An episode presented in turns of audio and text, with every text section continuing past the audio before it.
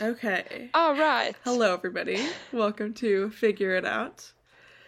Um, I don't think we're figuring anything out this this episode. We're just sharing No. some scary facts. Well, my facts are scary. Asking Getting- questions. Getting answers, but not Yeah. solutions. No. uh, my name is Marlena Arjo. um, I am trying to be a forensic psychologist. I am.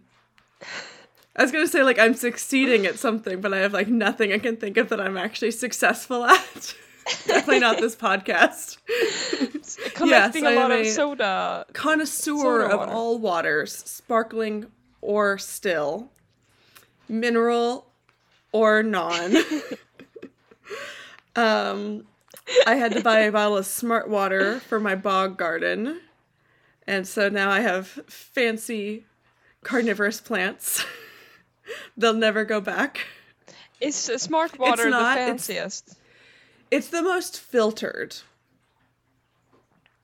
I think the fanciest. Okay, well it it depends on what what tier we're looking at. Anyways, that's my whole intro. Your voice was kind of smooth while you while you said it. I think you can. Uh, I think you might get an offer to be part of a. Any water companies want to sponsor us? Our integrity will be out the window.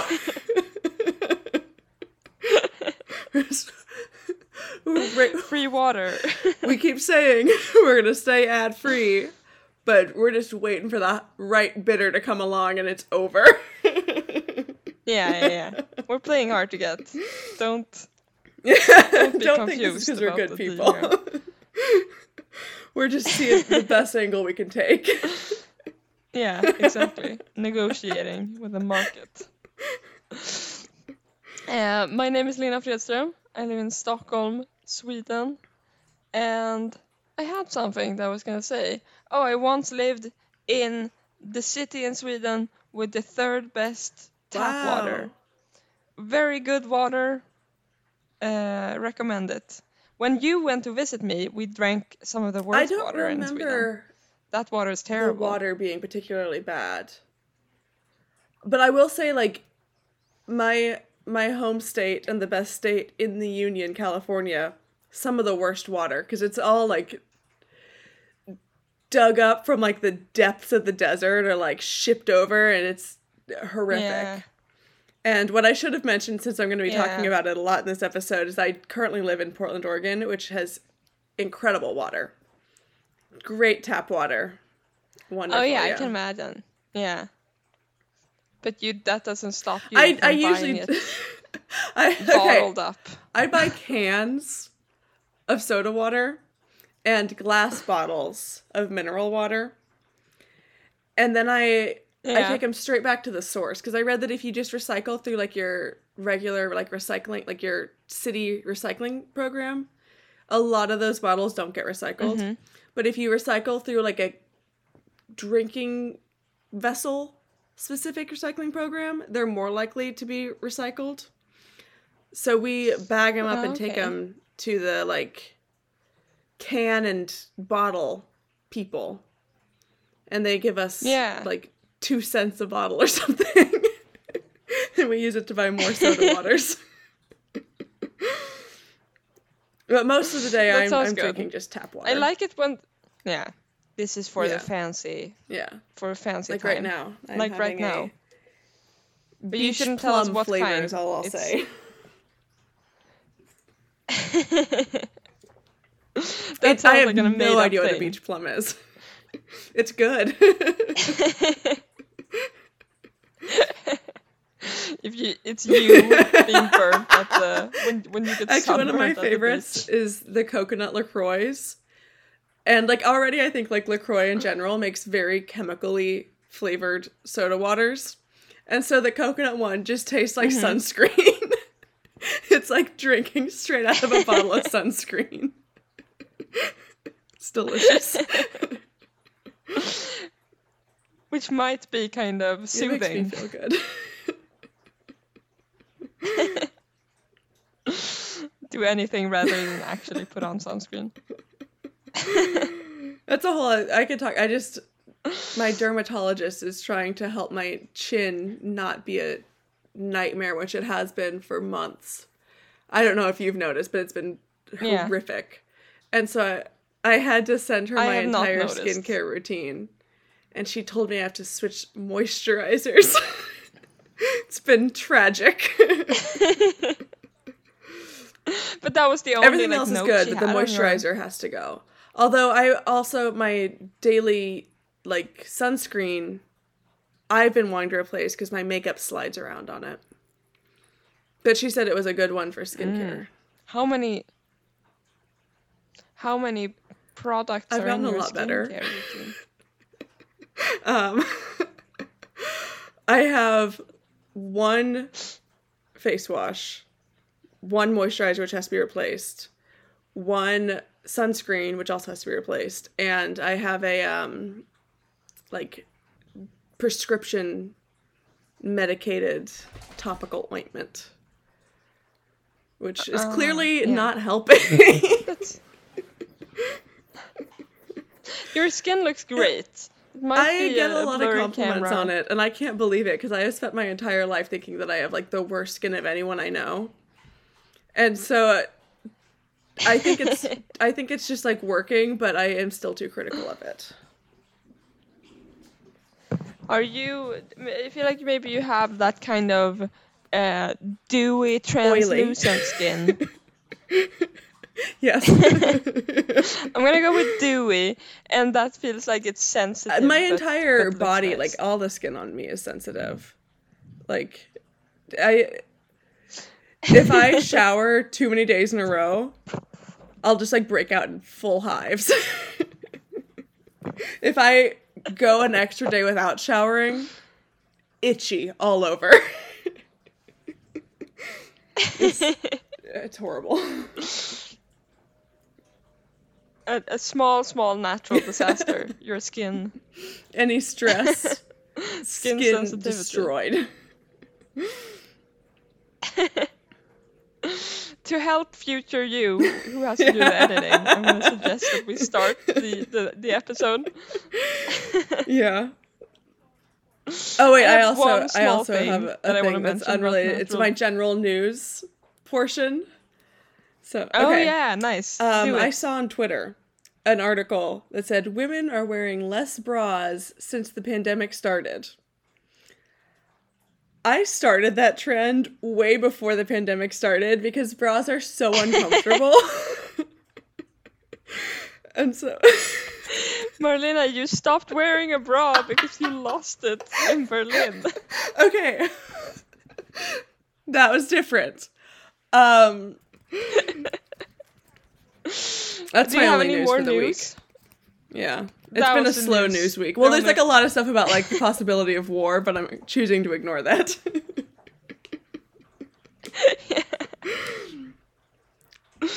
That's good. We're a positive. Mm-hmm. the Ukrainians were like, America, please stop saying that Russia's going to invade any second now. And I was like, yeah. this is so embarrassing.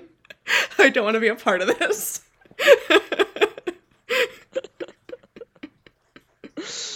Yeah, I think I think the best thing is to not Yeah. to not think about it. Cause also because I don't understand. yeah. Okay, but Let's- start off the. Okay. So, first to introduce the main theme of the episode, we're talking about natural disasters. And specifically, I'm talking about a natural disaster that scares me a lot. Although not not in general, but in this specific context, which is earthquakes. Mm. So, we're going to do this in three parts. Part 1, the orphan tsunami. So the year is 1700. It's January. We're in Japan. The Japanese have been keeping a written. I'm reading this so badly. The Japanese have been keeping a written history since the year 1599 AD. I didn't write AD, but I'm pretty sure it's AD. Yeah, I'm I'm gonna assume. Um, because I remember when I read I read it, it had something at the end. and I'm pretty sure. Because if it's if because if it's the other if it's BC. No wait. It I'm thinking it's AD. wait is I think it's AD. That's pretty short, isn't it? From six, like 600 AD. Oh, 600. I thought you said No, five, 1500. 599. Okay. Yeah, okay, yeah. Okay, that yeah, so the okay. Japanese have been keeping a written history since 599 AD. At this time, they. This is so poorly written. Okay. so again, 1700, it's a January. Suddenly, they record a tsunami unlike any they've ever recorded, that any that they had ever recorded or have recorded since. This tsunami, which was a 600 mile wave, which leveled homes and breached the castle moat, struck the coast. That's a whole sentence. So, Japan is a country that's very familiar with seismic activity. And so, already in the year 1700, they knew that a tsunami comes from an earthquake. However, this tsunami say, came from seemingly nowhere. There'd been no earthquake before it hit.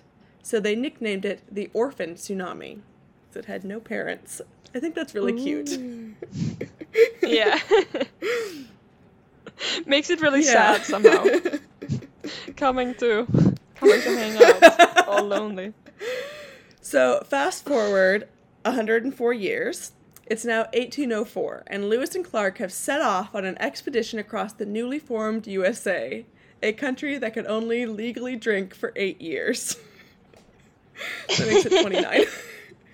I don't even know if that's correct. Oh, was it? So, 18 months later, they reach the Pacific Ocean and they're near present day Astoria, Oregon, which is just west of me, right on the coast. So, in this area, the native inhabitants have a lot of oral traditions that tell stories of a night when the earth shook and then sank, and water rushed in and drowned people. Some of them talk about water disappearing from the coast and then suddenly pouring back in, and those who survived found canoes hanging from the tops of trees. But all the settlers in this new land saw was this beautiful, fertile land, and for hundreds of years since then, that's been true. So now we're going to talk about earthquakes in general. This is still part of part one, the orphan tsunami, though. So. A majority of the world's most powerful earthquakes all occur within the Ring of Fire, which is an extremely seismically volatile section of the Pacific Ocean running from New Zealand up to Japan and then across to Alaska and down to Chile.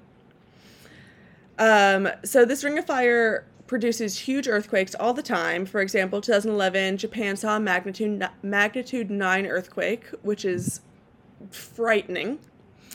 Alaska Yeah. in 1964 saw a magnitude 9.2, which would be frightening if people lived in Alaska. And that's. We should cut that. in 2004, Indonesia saw a magnitude 9.1. The Ring of Fire is also home to 75% of the world's volcanoes, including Mount Fuji, Krakatoa, Mount St. Helens, and Portland's sweet little darling, Mount Hood. So, what causes the seismic activity in the Ring of Fire is a bunch of subduction zones, which is when a continental tectonic plate slides onto an oceanic tectonic plate. For example, the North American plate, which is currently hmm. stuck on top of the Juan de Fuca plate. And so, once they're stuck like that, they will suddenly become unstuck and there'll be a huge earthquake. So, most of these subduct. Yes. And and then they're stuck that way right now. Like they yes, know that the North American plate is stuck on top of the uh, Juan de Fuca plate. Mm.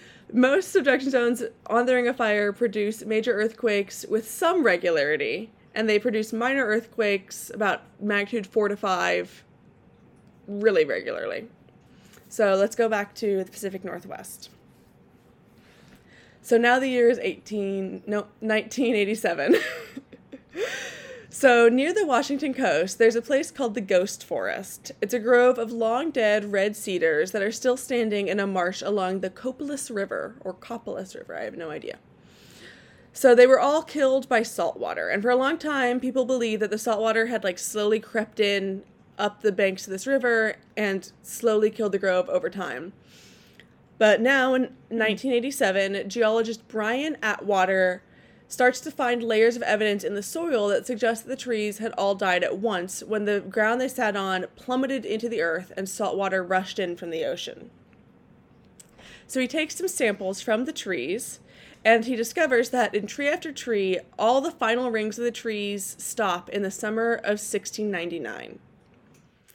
And so, since trees don't grow in the winter, mm. That means that something had caused the land to drop and kill all these trees sometime between August of 1699 and May of 1700.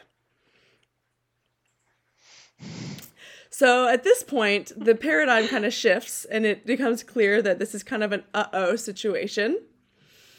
And they realize that in January of 1700, the Pacific Northwest had experienced a catastrophic earthquake and a tsunami, which also resulted in the orphan tsunami in Japan. That killed the trees, that yeah. caused the oral traditions in the native people to start, and that caused the orphan tsunami. Part two the Northridge earthquake. so it's now 1994.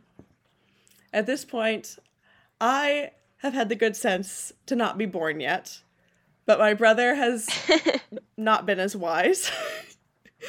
he is alive. and it is January 17th at 4:30 in the morning. Actually, I think it's exactly 4:30 point no, 4:30 4 minutes wait, 4 hours 30 minutes and 55 seconds in the morning. Ooh. Almost, Almost 31. 31. So, my brother and millions of others are asleep in California. um, my brother is in Santa Barbara. So are my parents. He's not just there by himself. so suddenly in the San Fernando Valley, approximately 90 miles or 144 kilometers, this is the only part where I actually have like the the kilometers. The, Everything else I think is all in miles. So, 90 miles think- southeast of where my family slept, a 6.7 magnitude earthquake jolts them awake, lasting approximately 10 to 20 seconds. So, if you are unfamiliar with the geography of California, the San Fernando Valley mm-hmm. is kind of like the northeast, like the north northeasternish part of um, Los Angeles County, and it's pretty urban. So okay. this 6.7 magnitude earthquake is to this day the largest earthquake recorded in an urban part of North America. Oh, yeah. So after the earthquake ends, there are two major aftershocks, each around 6 uh, 6 magnitude and thousands of smaller aftershocks. So the first major aftershock comes 1 minute later, and the second and the bigger aftershock comes 11 hours later. By the mm. time the sun comes up, which is just a few hours after the initial earthquake, the damage is just starting. There are about 466 fires resulting from the eruption of natural gas mains and valves. The historic Los Angeles Memorial Coliseum is damaged beyond repair. The Northridge Meadows apartment complex collapsed, killing 16 people. The Santa Monica Freeway, which is the 10, and the Golden State Freeway, which is the 5, both sustained significant damage and parts of the 5 fully collapsed. So overall, around 60 people are killed and thousands more are injured. My brother survives, and both my parents also survived, but they were they were in Santa Barbara, so not actually in LA. Um, many people lost their homes, and even those that did not had to spend weeks living in shelters or with friends and family outside the area because they were afraid of more severe aftershocks coming. And as a fun fact, mm. the 2004 film A Cinderella Story, starring Hilary Duff and Chad Michael Murray, Hilary Duff's character lives with her stepmother after her father dies in the Northridge earthquake. Oh, nice uh, local Yeah. connection. Part three, the big one. so the San Andreas fault line is the most famous fault line in America, I think. It's the fault line that goes like pretty much all the way down California. And for my entire life, and I think a long time before I was born, people have been talking about the big one that's going to come from the San Andreas fault. But fault lines have an upper limit to their potential. So for the San Andreas fault, the potential tops out around an 8.2 magnitude earthquake, which is huge. Um, so compared to the 6.7 Northridge earthquake, it's okay. So the the Richter scale, which is how we measure earthquakes, is logarithmic. So an 8.2 magnitude Mm. earthquake, which is where the San Andreas would top out, is 178 times stronger than the 6.7 earthquake of Northridge. So Yeah. huge. However, we have another fault line north of San Andreas, just off the coast of the Pacific no- Northwest. And this is the Cascadia subduction zone. We also now know that it was responsible for 41 earthquakes in the past 10,000 years, which is roughly one every 250 ish years. And this subduction Yeah. zone maxes out at about a 9.2 magnitude earthquake, which is 316 times bigger than the Northridge earthquake and 31 times stronger than the the big one will be in California. Yeah. So what are the odds of this subduction zone having a major earthquake in the next 50 years? So the odds of it having an earthquake the size of California's potential big one is roughly 1 in 3. The odds of an even bigger earthquake than that is 1 in 10. That's in the next 50 years. So According to Kenneth Murphy, who is FEMA's director of Region X, which is like the Pacific Northwest area, he says, Our operating assumption is that anything west of Interstate 5 will be toast. If you're unfamiliar with the geography of Oregon, the 5 is a major freeway that is east of me. yeah. Oh, no. No, yeah. That's unfortunate. In the 1906 San Francisco earthquake, which was a huge disaster, 3,000 people died. And then in Hurricane Katrina, nearly 2,000 people died. When the Cascadia subduction zone has its big earthquake, FEMA projects a death toll of around 13,000 people, which is almost three times bigger than the 1906 San Francisco earthquake and Hurricane Katrina combined. So now that we know this and have known this for decades, what are we doing about it? Nothing. the Pacific Northwest is comically underprepared for a major earthquake. So let's go back to Japan, which is also on the Ring of Fire. So just before an earthquake, there Yeah. is a compressional wave. So to human beings, that's just like a sudden jolt that occurs moments before the actual earthquake starts. And animals with better hearing, it makes like an audible noise. And in Japan, they have sensors connected to these early warning systems that can pick up on these uh, compression these compressional waves, which can occur like a minute to a minute and a half ahead of the actual earthquake. And then they start shutting down hmm. railways and power plants like automatically. Elevator doors automatically open, Yeah. firehouse doors automatically open. Hospitals get alerts telling them to halt all surgeries and they set off alarms to the public to prepare for an hmm. incoming earthquake. None of that exists in the Pacific Yeah. It's also it's relatively easy to retrofit private dwellings to make them earthquake safe. This has been done in Japan and Yeah. many parts of California. Most of the Pacific Northwest Yeah. hasn't bothered with an expensive retrofitting. Uh, we actually just there's like 17 bridges in Portland, I think. I think like four Yeah. of them are earthquake safe. we we actually one of them we're like just now retrofitting because it's about to collapse of its own accord, and we were like, well, when we fix it up, we may as well make it earthquake safe. Yeah. Sounds reasonable. So, what will an earthquake of this magnitude be like in a city com- that is completely unprepared for it? So, first, there'll be a strange jolt, and all the dogs will start whining and barking. Then a few moments later, the earthquake will begin. For a magnitude 9 earthquake, it could last over 5 minutes. During these 5 minutes of shaking, the electrical grid will fail. Glass windows will shatter. Bookshelves will crash to the ground. Refrigerators will walk across floors, unplugging themselves. Gas lines will rupture and fires. I wrote, and fires will erupt. I don't like rupture and erupt in the same sentence. I think it works. Houses and major buildings will begin to collapse. Bridges, which Portland has 17 of, will collapse. Schools, hospitals, fire stations, police stations will all collapse. Landslides will begin. Much of the Pacific Northwest is built on liquefiable land, which is land that will begin to behave as a liquid in an earthquake. Buildings on this type of land will be destroyed. And then after the shaking ends, which is about five or six minutes later, the tsunami will begin. So, tsunamis are the one type of natural disaster that is virtually ins- unsurvivable. 71,000. you can't survive. Like, if you're in a tsunami, it's over. like, you can survive like a tornado, but you can't survive a tsunami. The only way to survive Okay, a tsunami yeah. is to not be in a tsunami. So, 71,000 people in the Pacific Northwest will have moments to evacuate coastal towns after the earthquake. They'll have to scramble to leave on Yeah. roads that have been destroyed by the earthquake. At most, there will be 30 minutes to get mm-hmm. out.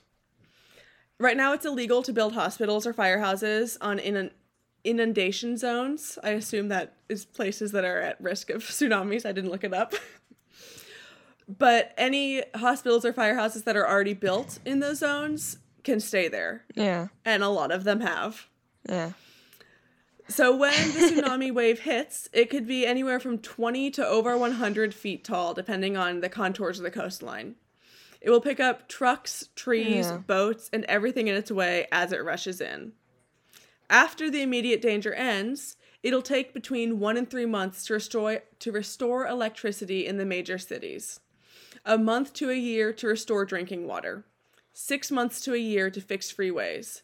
18 months to repair healthcare facilities. And again, that's all within the major cities. The coastal towns will be uninhabitable for years. So I want to end on this quote from this excellent New Yorker article that I read when it came out and when I moved here and then again an hour ago. and this is about the the time span that I talked about earlier where the this is about the time span in between like the average time span in between earthquakes from the Cascadia subduction zone that I talked about earlier or its recurrence interval. Yeah.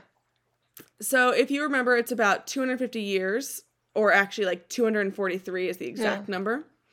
So the article reads that Yeah. time span is dangerous both because it is too long, long enough for us to unwittingly build an entire civilization on top of our continent's worst fault line, and because it is not long enough. Counting from the earthquake of 1700, we are now 315 years into a 243 year cycle. Horrifying.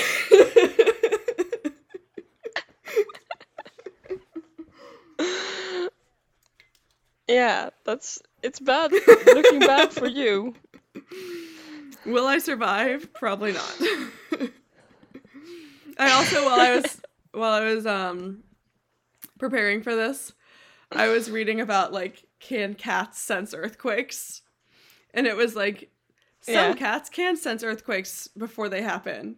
The warning signs to look for are like the cat running around trying to escape, the cat meowing excessively. I was like both of those are just normal parts of her personality. I'll have no clue.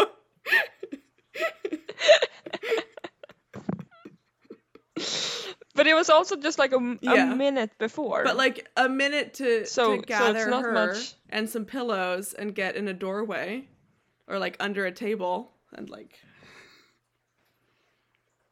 yeah, can you tell me because you have been I'm living in many places with different types of horrible natural disasters as a threat. What is the thing you It's should do earthquake? with an Okay, let me- make sure I don't give incorrect information. Um, so what I have always learned is get in a doorway or under a table and cover your head with pillows. So it says afterwards turn off the gas, water, and electricity in your house. Um you're also supposed to anchor all your furniture. This is like the Pacific Northwest needs to do a better job of preparing for earthquakes. My entire life, I've learned that you have to anchor all your heavy furniture to the walls. I have never anchored anything to a wall. No, no. and then, um, don't try to go outside in the middle of an earthquake. But like, if you had a warning, you should try to go outside, away from buildings Oh, you okay. get, you get Yeah. caught trying to escape. Um, yeah, stand against a wall, in a doorway, or under a desk or table. Stay away from windows. Mhm. Um, don't get in like an outside doorway, an inner doorway. Um, stay away from power lines Yeah. you're outside. Stay away from tall buildings or any buildings. Don't use matches, candles, or any flame. So extinguish all candles. Um, yeah. if you're in a car, stay in the car. Don't use elevators. Um, after an earthquake, don't go in any buildings. Look for broken glass and debris. Be careful of chimneys. Stay away from beaches. Um, oh yeah, yeah. and yeah, turn off your water, gas, and electric if you can. How how uh, uh, how aware are people of the? I don't The it was Cascadia subduction zone. I have Yeah. no idea. Like among your friends. I've I've talked to my friend who's also from California about it, but she's from hmm LA, and so I was like, "Isn't it so scary that no one's retrofitting here?" And she was like, "Well, no one's retrofitted back home," and I was like, "What are you talking about? Everyone's retrofitted." And she was like, "What are you talking Oh. about?" um, but I don't, I don't know a lot of people who are actually from Oregon. yeah. No. I know one person who's actually from. But Oregon. still, people Yeah. who choose to live I think here. no like, one's as scared about it as I am. yeah. No, it's very hard to. It's hard to Mhm. do something about it. Ra- other If than I like were buying a home, I would retrofit it. Yeah. Because then you've invested in it. Yeah, Kind of. make it as safe as possible for Yeah. myself. I'll get I I read something about like they okay I don't fully remember but they asked like some soci- sociologists sociologists to like um, to consider the possibility to like to to better like Mhm. plan for earthquakes I think it was earthquakes or maybe it was tsunamis but they found that like having such like you know kind of vague you know just the fact that you know that an earthquake Yeah, could or will hit, but you don't know when. It will like it could be 100 years Mhm. and it could be 50 years and it could be tomorrow. That it's very very hard for society to like deal Yeah. with that type of information because basically what will happen if you say like yeah in the next 50 years then maybe like companies won't put their like uh, headquarters or like their their business there but other than that people like will s- I mean, like still if you live in that at area Japan, they have much more frequent seismic activity than we do. But like they have it down Yeah. to a science of how they deal with it and like how they prepare for it and like they Yeah. could be hit by an earthquake of the magnitude that they have like in recent history they have been hit by an earthquake of that magnitude. And I'm not gonna be like they were fine, but like yeah it wasn't like a decade of repairs. yeah but since they have it more Yeah. often as well then it becomes more but like if you're looking at like within the next 50 years am i gonna like be willing to like Yeah. put in the money like invest enough for like if it never happens then i would have just Well, it tends to happen in bunch of money. California, which has more, definitely more earthquakes. Because we have a lot of really tiny volcanic earthquakes up here, but we don't have a lot of like seismic earthquakes that you can feel. And so, like in California, like a city will go on, will have a major earthquake, and then everything will be retrofitted. And Yeah. unfortunately, like the major earthquake that's going to cause this area to retrofit is going to be the one that destroys everything. Yeah. Kills everyone. Yeah, yeah. It won't it won't be retrofitted. Yeah. It will be rebuilt, maybe. Yeah. Is there anything they can do? They can Like ra- like To to, stop stop, it? it? no, to stop the destruction, they could create like legitimate tsunami evacuation plans. They could retrofit all the emergency service buildings first of all. They could retrofit all the major buildings in major cities and like pe- they could s- pass laws to make it so people who are moving into houses have to get them retrofitted. Um, they could start to teach earthquake preparedness in schools. They Yeah. could get early earthquake detection systems that do like all the things that Japan does where they they start opening elevator doors, they start alerting hospitals, they start Yeah. uh, shutting down railroads. it should be easier now also with like Mhm. technology moving faster. Uh, mm-hmm. I think to like to get those systems in place just through the internet or My something. mom's convinced there's something called earthquake How- weather. I've never heard anyone talk about this. I can't find any data to back this up. In fact, I've seen a lot of data like the contrary that earthquakes only happen when it's clear blue skies and then hot and humid. Okay, so No. but that's not true. I would also assume that it was like really sunny. it's not a weather phenomenon. No, no, that's true. But like I what I like about earthquakes Ha- is they happen and then like you just kind of deal with it. Unlike like a storm Yeah. where you are spending like hours of your day or your night waiting and then nothing ever happens. Yeah. yeah. Yeah, that's true. It's mm-hmm. very quick. And there could be aftershocks that Get it over like with. you you spend the next week worried that another one's on Yeah. its way. Or like what if that was like yeah.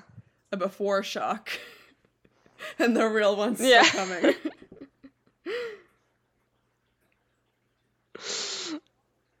How often do you think about this possibility? I check the earthquake, like the database of like recent earthquakes in the area, probably weekly.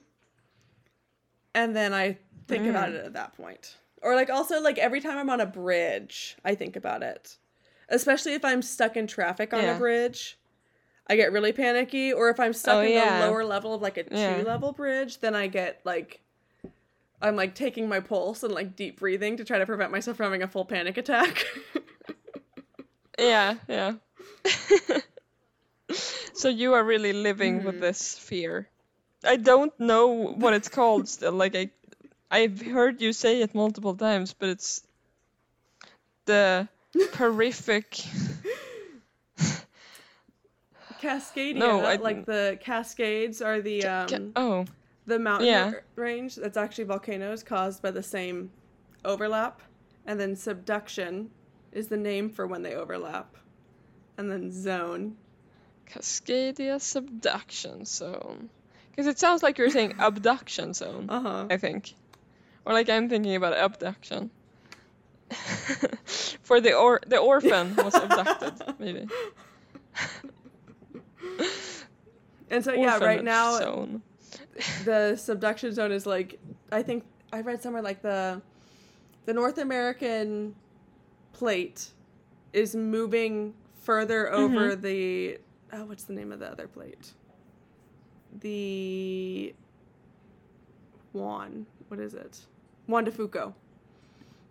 Is moving over the Juan de Fuca Oh, yeah. plate by like an inch every year. Like it's just going further and further Yeah. and at some point it's gonna have to snap back and then oh man i didn't include this Yeah. but i read a really cool article about like what exactly will happen hold on i'm just gonna read it straight from the article because i still have it pulled up Um, okay, so a quake from the fault. Oh, it is a fault line. A quake from the fault, located roughly 70 miles offshore, could cause land along the shore to immediately drop by several feet. The sudden movement under the sea would send massive waves towards shore. While recent tsunamis caused by earthquakes and volcanoes in the Pacific Rim have resulted in small surges in the west coast of the United States, hours later, a Cascadia wave would arrive at the shoreline within 15 minutes. Um, oh, there's something even cooler that it said. Or not cool, maybe, but. Low lying coastal neighborhoods in Washington, Oregon, and Northern California would be under 10 feet or more of water. There's a great quote by the superintendent of North Beach School District, which includes the Ocean Shores Elementary School, which is in an inundation zone Yeah. that could be up to 23 feet deep, said, The fact of the matter is, if a tsunami occurs tomorrow, we are going to lose all of our children.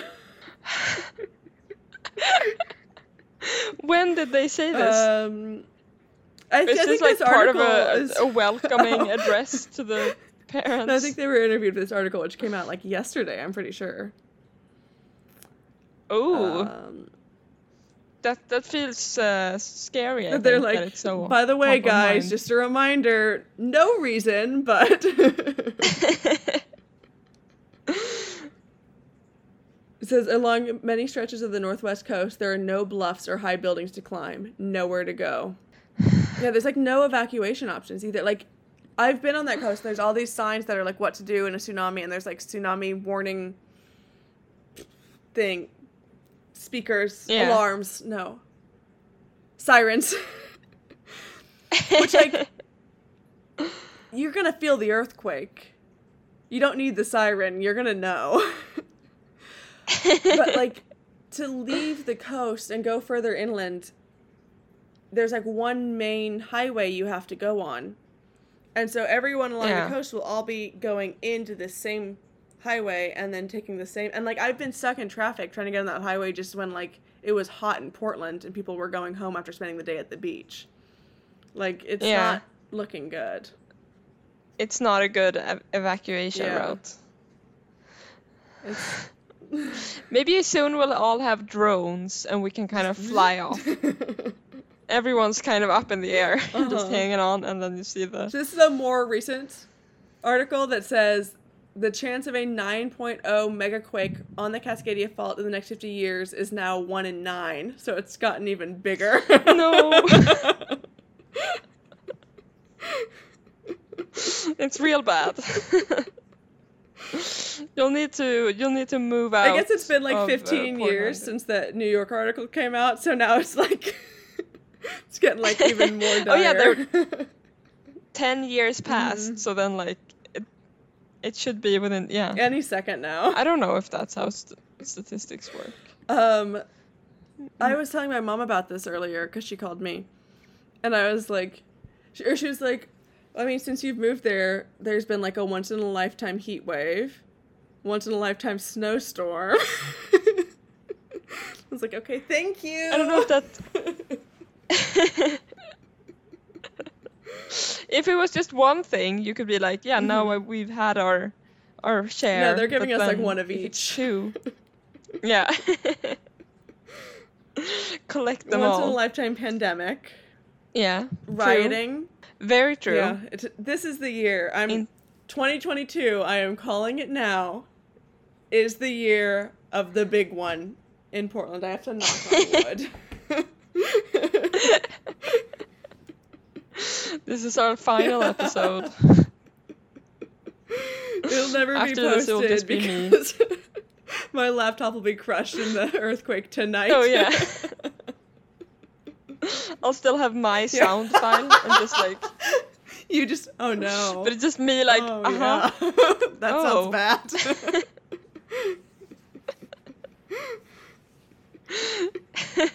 it's, this is very unfortunate news, even though I already actually Yeah. did know about this. Um, um, I I'm gonna take over then and talk a little about uh, about uh, Swedish natural disasters, which, like you said earlier, there aren't that many. Uh, we are far away from the Ring of Fire, like basically as far away yeah, as I was actually. I was looking at a map earlier to look at like volcanoes that are on the Ring of Fire, and I was shocked at how safe you are from the Ring of Fire. Yeah, Like, do you learn about it in school? Because we do. uh, absolutely not. I saw it in a YouTube video when researching this, and I thought it was a little bit of a, I don't know, nerdy thing to call we it. We learned it in school. A, it's not a circle. no, it's not. It's like a square. and also, yeah, volcanic square. Mhm. You could have called it. Um, but yeah, I feel very safe being far away from it. You have Um, no we've- active we've had the volcanoes either. No. No, and like no tornadoes Yeah. or Well, I feel like Um, tornadoes are an issue for the small and horrible part of the world. but they're very like uh, I I think tornadoes are intriguing. Do they happen In that, like, the outside of the Midwest changes. though? I don't think anywhere else in the Mhm. world has tornadoes besides like Kansas. No, that's true. It's very strange. You have hurricanes, but that's Yeah. something else. It's very specific. Is it just because Actually, it's so flat? you know what? I'm kind of remembering that I read about this, and there are tornadoes in other parts of the world, but they're not called tornadoes. Okay. Okay, let's do in Europe because that's the first thing that popped up. Tornado. No, Europe is not a tornado-free region. 1,200 tornadoes are observed every year Wait, where is this? in Europe generally. but they're very tiny tornadoes. They're not called tornadoes, I don't think. They're called something else. Because I feel like I I. I. I remember reading somewhere that like only the Midwest is known for tornadoes, but that's because like tornadoes are actually like really similar to other types of storms and they're like not classified as tornadoes in other places. Could it be a tromb? Tromb. I'm, I want to say Or a yeah, I want to say cyclone. cyclone. But cyclones are bigger, I think. I thought cyclones were smaller because like a Uh, tornado is just a, a rotation in a storm. So really, Yeah. I feel like a hurricane is a tornado over water.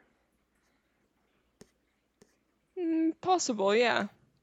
Yeah, just because you don't have any like sea Yeah.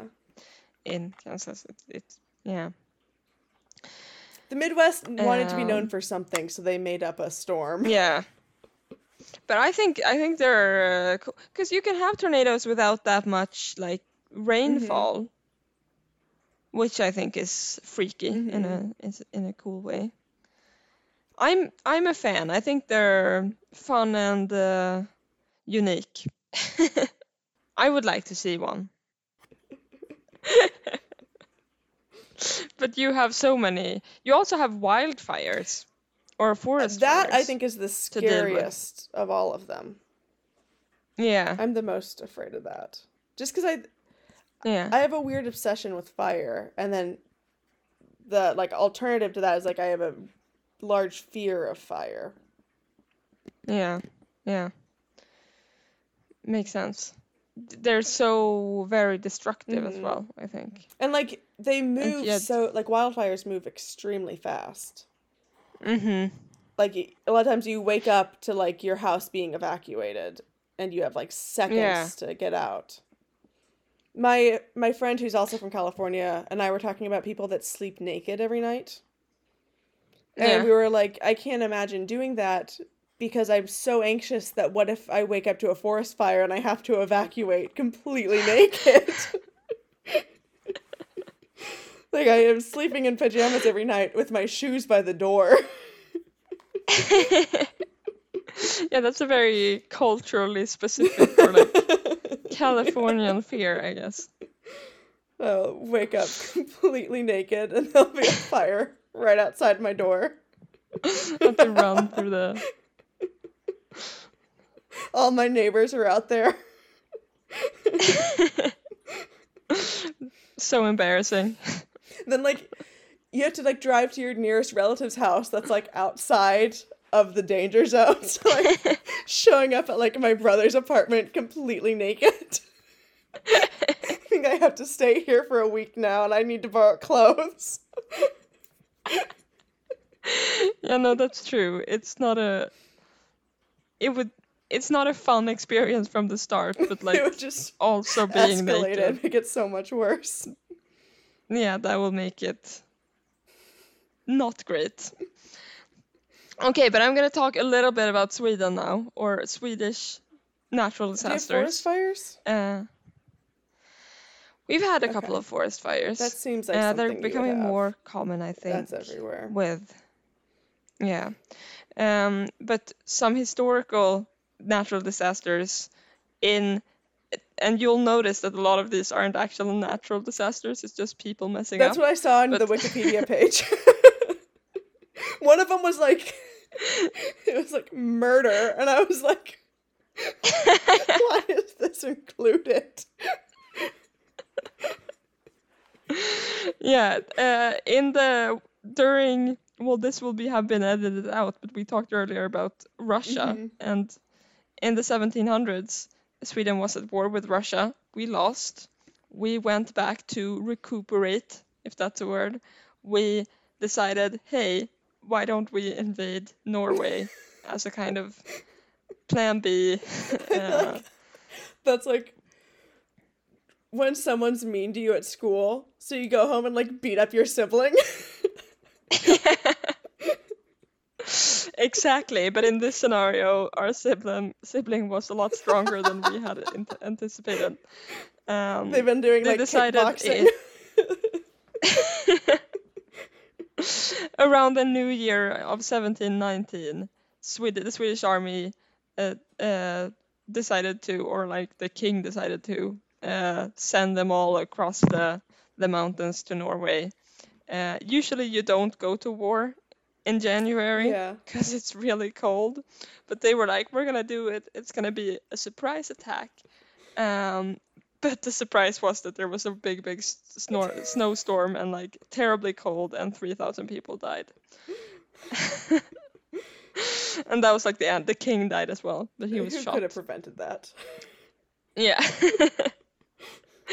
so that was one, but that's obviously not on the snowstorm itself. That's to be expected in January in the mountains. Uh, another one I read about was uh, a, like a lake around the same area, actually, like up north, um, where they like completely eradicated, annihilated a lake in a couple of hours they were like we're gonna this is connecting back to the to the um, to the episode about uh, adventure parks water Mhm. parks we talked about flumes Yes. remember The flume. here they didn't really want to build a flume they just wanted to kind of make a canal for the water to so they could ship um, uh, logs away but the thing is they didn't know anything about geology and they just hired a man who was called the wild huss which i mean is a warning sign I was gonna say that's like a green light. He should know what he's doing. and he was like, "Yeah, I'm just gonna kind of kind of uh, dig up a canal here," but it was I and I don't know geology either, so I can't explain this. But there was some kind of hill that like it was formed from when th- there was ice all over that place, and once you started digging, and there came like a flood Mhm. because it was the spring. Um, the lake just kind of ran out of the or like it all just kind of dissolved into the ground. Uh, so like it, yeah, in a couple of hours, 300 million cubic meters of water just gone, and they had no lake anymore.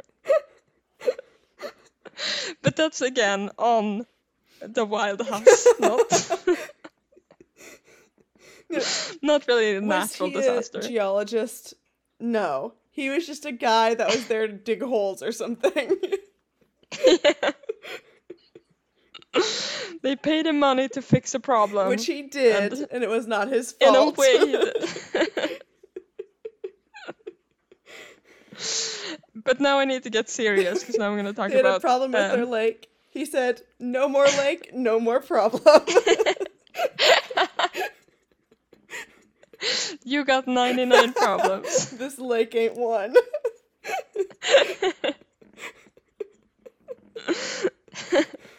but that's not on the lake. I Yeah. think it's just on. It was bad luck, basically. Uh, so, but and then no one died as well. so it wasn't really, if that's the measurement for for a disaster. Um, but apart from this, one of the deadliest natural disasters in Swedish history happened thousands of mi- miles away from Sweden. And you will have you have already mentioned this, but let's see if our listeners are uh, keeping up. Uh, so I will also take you now on a journey, on a little story. No, I won't. I won't make it. The year is. Um, yeah, it is early Boxing Day in 2004. Okay. So two days after Christmas, or one day maybe, according to your weird um, celebrations. Uh, My Boxing um, Day is the 26th. Yeah, know the 26th of Boxing Day December. yeah, but that's.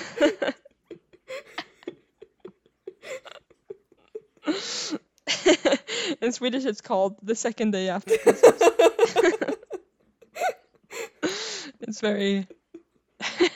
We don't have that that kind of like playing around with concepts that you have. Uh, very straight on. It's been two days. second day after Christmas. Um, and we are, and like I said, far away from Sweden in Thailand. Uh, on the west coast, people are having breakfast on their nice hotel porches and dreamlike beaches. Um, and around 9:30, um, some of them who are done with their breakfast no- start to notice that the water is retracting and kind of hmm I don't know if retracting is the right word, but like moving out towards the ocean. So so the sea bottom becomes That's a exposed. go for high land sign. They didn't know. uh, so they a lot of them go out and look at. Yeah, I the- remember being like kind of five years old maybe and being at the beach and my parents being like if you can see a lot of shells on the beach run away from the water because that means Oh, the water's gone back far enough that all the shells that would normally be covered up are out and so you should run away from the water yeah. That's the opposite of what a lot of people that's probably did. why i'm so They went out- anxious is because my parents were just like very young age here's everything to be Put this on of. so early. uh, these Swedish tourists had no angst. Yeah, no, some of them were actually unsettled i think it would be uh, by this event. They they had a weird feeling about it, so a lot of them went back to their rooms, and some even decided to like try to leave the hotel and go into town, because they wanted to get away from the water, which was freaking them out. um, I got that because they were like, "This could be dangerous." They're like, "This is freaking me out. I need to get away from this." that's what I heard in like a in like an interview with someone who was there. They're like, I don't want to look at this this. is really fucking freaky. That's freaky Let's looking. somewhere else. What's going on in town today? Because I don't want to be near this freaky fucking water.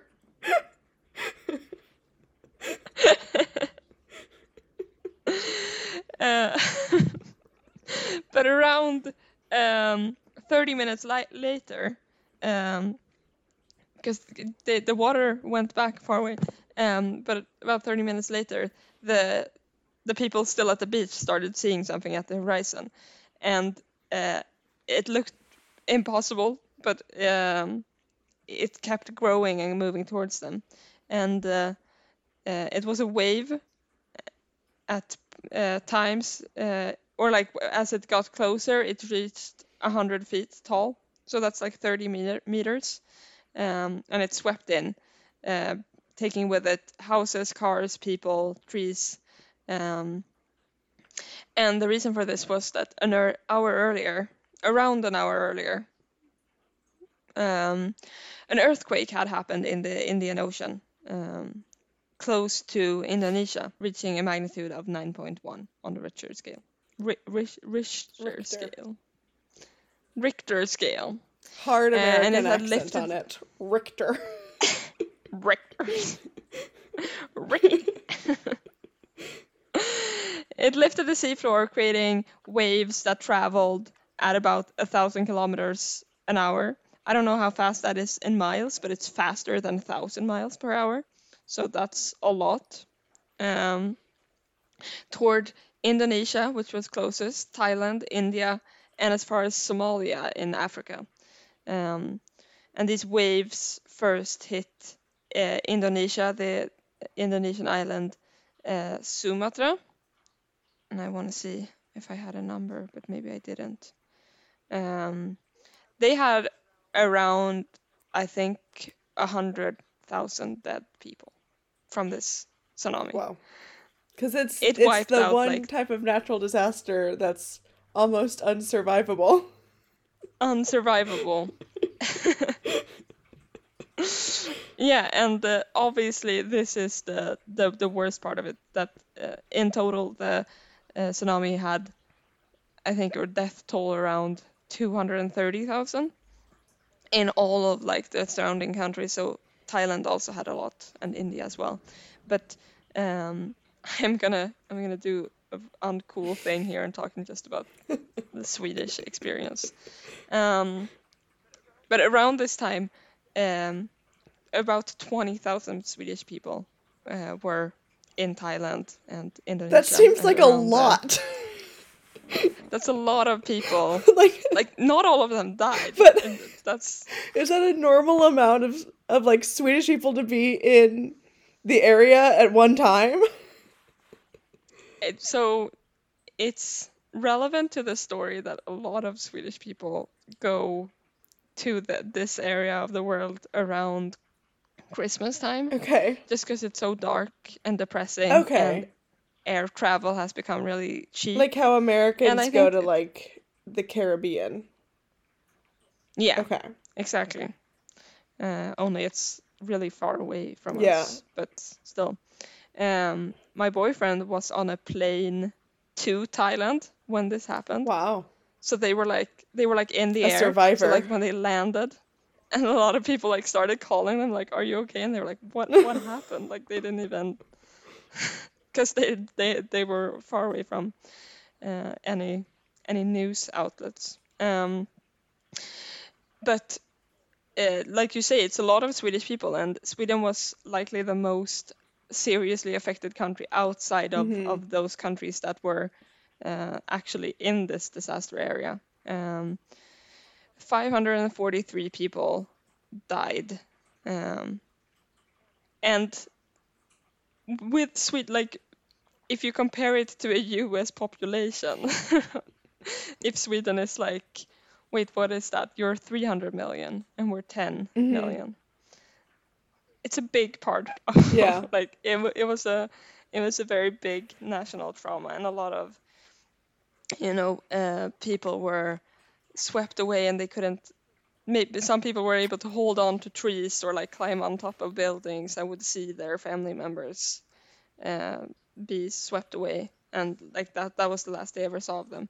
And a lot of people were orphans after this, and it was just a real bummer. also, there was um, a lot of critique against the or criticism against how the uh, Swedish national authorities handled the Mm. situation because they they waited like four days until they actually sent like planes with like doctors and medical supplies uh, to like help their stranded citizens and like you could say that that's it's happening in another country but if you have 20,000 Swedish people, A lot of people. in one yeah and like 500 dead and you're also maybe in a part of the world that doesn't have like a great medical uh, system to to handle that What's type of your hundreds overall of deaths. population? 10 million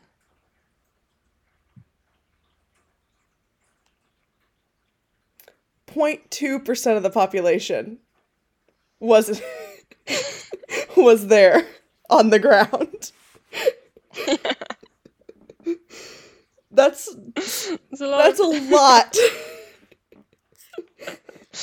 in comparison, the U.S. uh, reported uh, 18 dead and 15 miss- missing, presumed dead, uh, in the U.S. citizens. So it was it was a uh, a situation that very clearly affected Sweden more than a lot of other countries that you could have imagined also would have been there as tourists. Um, I don't know if I have like a wrap up for this. I just wanted to like. I just wanted to, to talk about yeah the, uh, the thing is they didn't have a support or um, a warning system with sirens or Mhm. anything at this time uh, and that's why because the the wave hit Indonesia around 45 minutes or something uh, before it hit Thailand so like with today's just I think technology like Yeah. I don't know Twitter Yeah. you could have you could have easily warned people but in 2004 that wasn't like as common to have like Mm. you know internet connection everywhere and just people reporting so um, since then they've put in place a, a warning system um, which is good. um, but um, but it's also the number of dead i think it was i mean it was obviously a huge wave. It was 100 feet tall so um, and there were a couple of after waves i think as well. Um, but uh, but the main thing is that a lot of those houses were maybe not built uh, with maximum um, capacity to handle a tsunami Mhm. um, that that's all I have.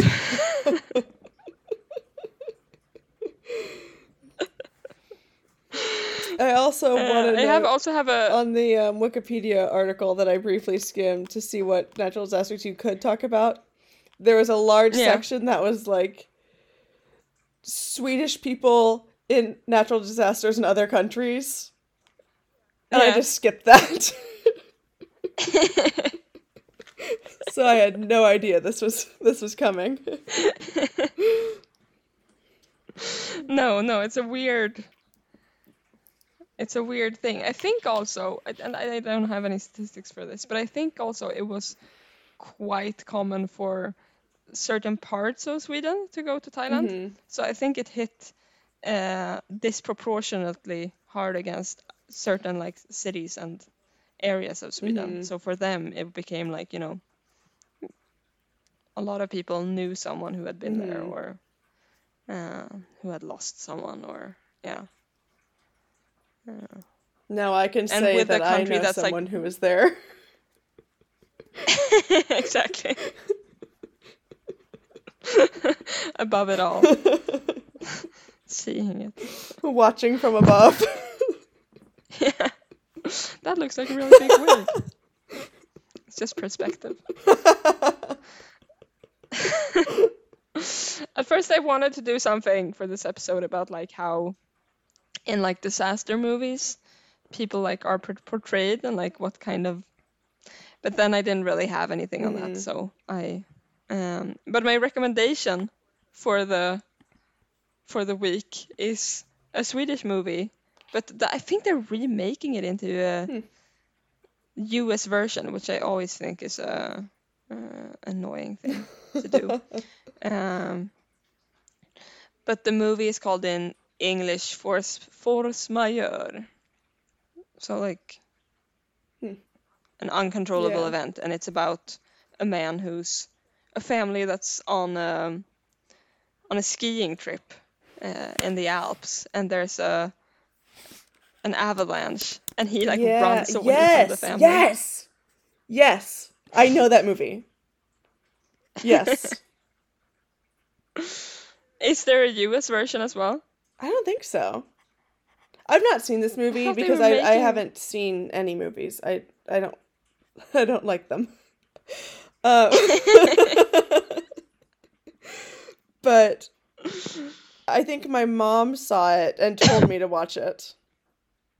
Yeah. I feel like that's quite often that that happens. That you're like, yeah, my mom also recommended that to me. I don't know what that says about me.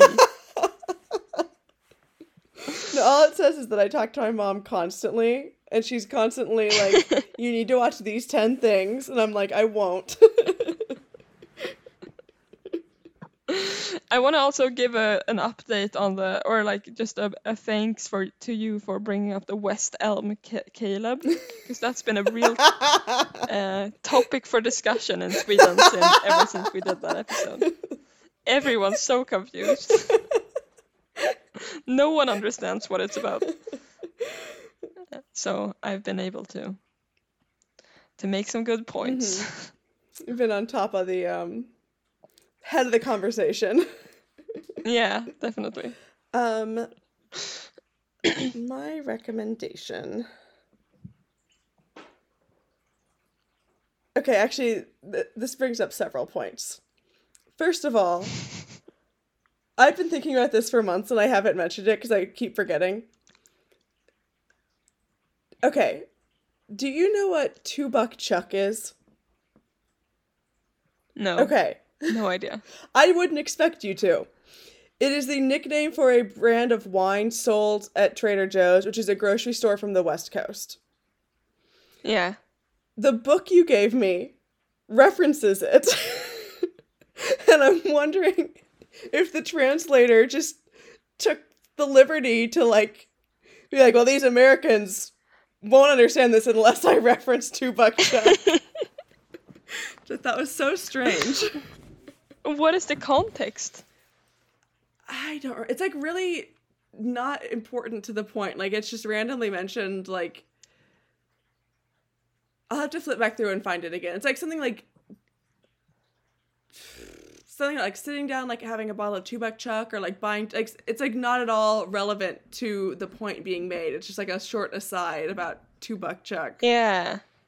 But it's like cheap wine. Yeah, it's two dollars. Yeah. Yeah. Okay, but then I think yeah, it's probably translated. That that that's that seems weird. Is there a Swedish version?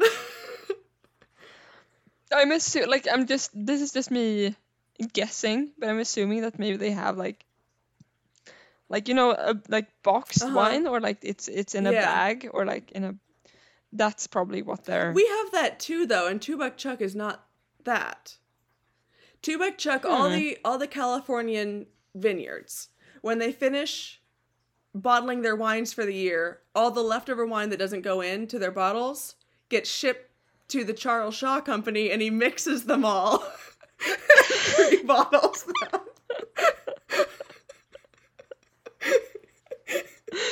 Okay, so it's really really I don't know if we have that kind of product actually. I've never had it in my entire life, but I am very familiar with what it is.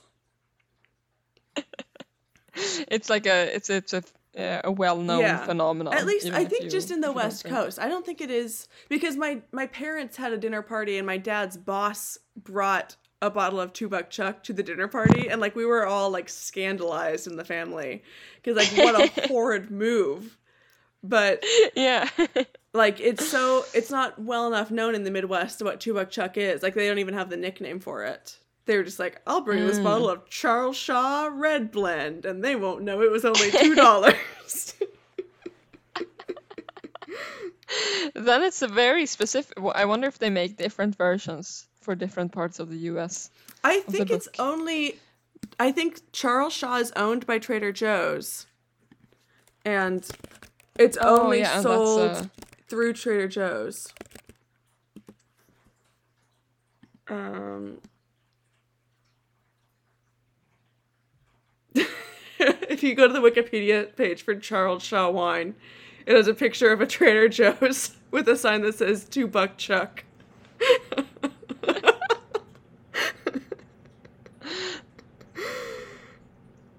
Oh, it's also sold in Australia. Huh. Wait, I need to see if I re- recognize it. Oh, it's mentioned in a couple of media places, so funny. but I don't recognize it. Well, okay, my the reason I thought of that also related to Australia. Um I every few months go to Trader Joe's and they have a big selection of flowers, like cut flowers at Trader Joe's, and you can buy like bouquets. But they also have a bunch of like Yeah. filler plants that you can put in your bouquets to make them look bigger. And it's the Yeah. filler plants they sell, one of them they have is eucalyptus. And Yeah. eucalyptus is like one of my top five scents. And so every few months I go and I just buy a bunch of eucalyptus. And then we'll have like bouquets of eucalyptus and I'll dry it and hang it in the shower. And so I did that today. And it is such a wonderful sensory experience because every time you walk into a room, you're hit with Yeah. the scent of eucalyptus. And it smells so good. And it's beautiful. I will show you. It is over in that corner. And it looks so good. What? Yeah. That's really nice. And so my recommendation is if you know of a place to buy eucalyptus, do it. it's great. I think I actually will. Or I'll buy tulips, because it's tulip Mhm. season here. But I'll. it's definitely bulb season in about it. general. Okay. We are it's the exact same one from the last episode. We're an entirely independent podcast, and for the time being, and possibly forever, unless we get some nice water company sponsors, we've decided to remain ad free. This podcast is made entirely by the two of us in our spare time. We do all the research, and I do all the editing entirely on my own on my MacBook. We don't have any fancy equipment or software. This is basically just an expensive and time consuming hobby, but we enjoy it. That being said, if you do want to support us, the only thing you can do right now is rate, review, and subscribe to us and tell your friends about us. Podcasts grow best organically by word of mouth, so the best thing you can do for us is just tell people that we have something to say and we're worth listening to. Yeah. We also have social media. Twitter at figure it out pod underscore, Instagram at figure underscore it out podcast. We have an email address, figure it out dot pod one. We have a TikTok account. I think it's just figure it out pod. I'm not sure. I I'm making good content, I think, but it's rare. um I think it's worth a follow though. yeah, yeah, I think so too. Um there you can get some of the yeah edited that's we, we post parts. deleted scenes on Yeah. on tiktok so if you So not not the really bad you want ones to learn more. just some things like oh you know i'll probably post the bra talk on tiktok Yeah. but not i won't put it on spotify so okay. Yeah. you can get some know the audience in different yeah platforms. if you want if you want some bra talk head over to our tiktok if if you don't you can stay you can stay here on spotify or yeah. apple podcast or whatever your podcasting platform is Yeah. and if, we don't judge. if you want to We're fine with Spotify again. yeah i think we've decided that spotify did its due diligence Yeah. It did what it had Good to enough. and we're not going to fault them for anything ever again It's it's difficult, the whole censor Mm-hmm. thing. We're gonna we're Okay. yeah goodbye Goodbye everyone.